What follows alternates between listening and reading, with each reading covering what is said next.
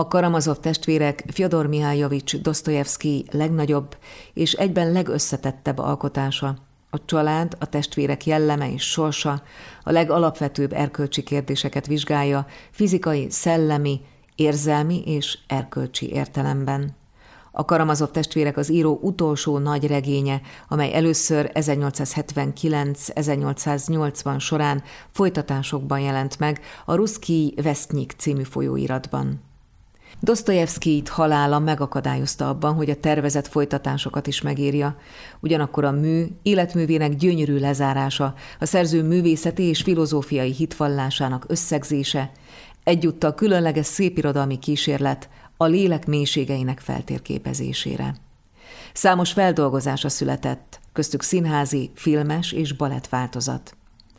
2012-ben a Mú Színház és a Füge produkció is színre vitte, Faragó Zsuzsa dramaturg, Laboda Kornél rendező, valamint Adorjáni Bálint, Oroszákos, Lazók Mátyás és Jankovics Péter közös produkciójaként Karamazov címmel a Mú Színház stúdiószínpadán.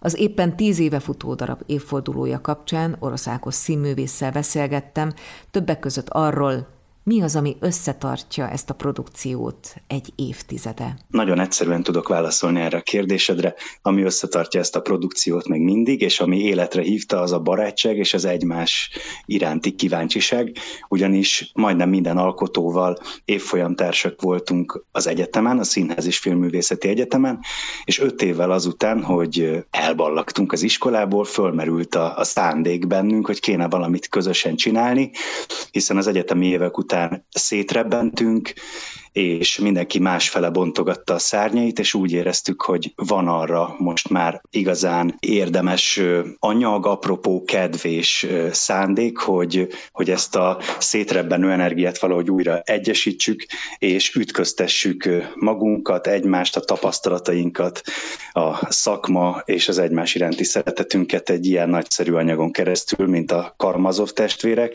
ami hát annyi témát és lehetőséget rejteget magában, van, hogy tulajdonképpen ezt akár egy életen keresztül lehetne fejtegetni. Az eredeti darab az ember és a bűn viszonyát is vizsgálja, és számos más etikai kérdést is fejteget, tehát nagyon mélyre megy. Ti mennyit akartatok, akartok ebből megmutatni? Mennyire akartok igazán mélyre menni? Nekünk ez egy nagyon erős szándék volt, hogy ne csak a felszínt kapirgáljuk, és egyáltalán nem akartunk egy olyan regényadaptációt létrehozni, ami elejétől a végéig gorcső alá veszi kronológikus sorrendben a regény történéseit. Egyrészt ez szinte lehetetlen, hiszen ez egy nagyon nagy lélegzetvételű regény, rengeteg helyszínnel, rengeteg szereplővel, rengeteg korú és nemű színésszel, hanem inkább kiválasztottunk igen számunkra nagyon fontos témákat, Ilyen például az általad említett ember és bűn viszonya, vagy a férfiak és nők viszonya, vagy a hithez fűződő viszony, vagy egyáltalán az italhoz, a, a tivornyázáshoz, vagy, vagy éppen a, az aszkéta életmódhoz fűződő viszonyunk, és ezt megpróbáltuk minél jobban átgondolni, átszűrni magunkon, és ezzel együtt irányt szabni magunknak is, és elgondolkodni kicsit azon az életmódon, és azon az alkotási módon, ami egyébként a mi mindennapjainkat jellemzi. Ugyanakkor nagyon sok improvizatív elem is jelen van, jelen is volt, és most is jelen van a, az előadásban, és azon gondolkodtam, hogy biztos vannak olyan improvizatív elemek, amik nagyon tetszenek nektek, vagy a közönségnek, és egy idő után állandósulhatnak, nem?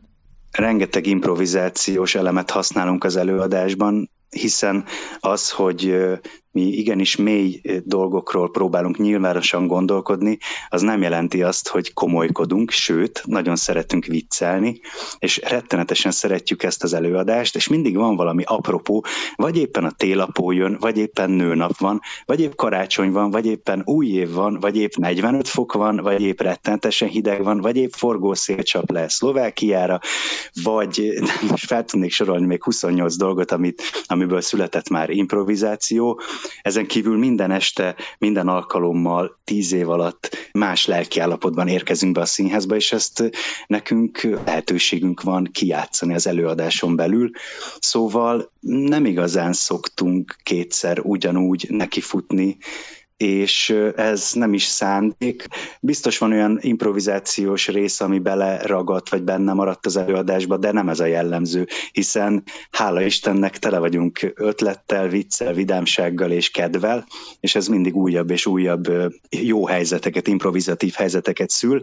Ez azért is érdekes, mert az improvizáció akkor jó, hogyha lázba hoz minket és azt érzik a nézők. Tehát, hogyha egy improvizáció mégsem improvizáció, akkor azonnantól kezdve már egy begyakorolt valami, és pont, hogy a frissessége veszik el, és pont az a lényeg ezeknek a helyzeteknek, hogy senki nem tudja, hogy mi lesz a következő lépés, így aztán egy élő, szimultán sakjátszmát láthatnak a nézők, sőt játszhatják velünk együtt. Orosz Ákos színművésszel készült beszélgetésünk második részét hamarosan hallhatják a Papagino Klasszik folytatásában.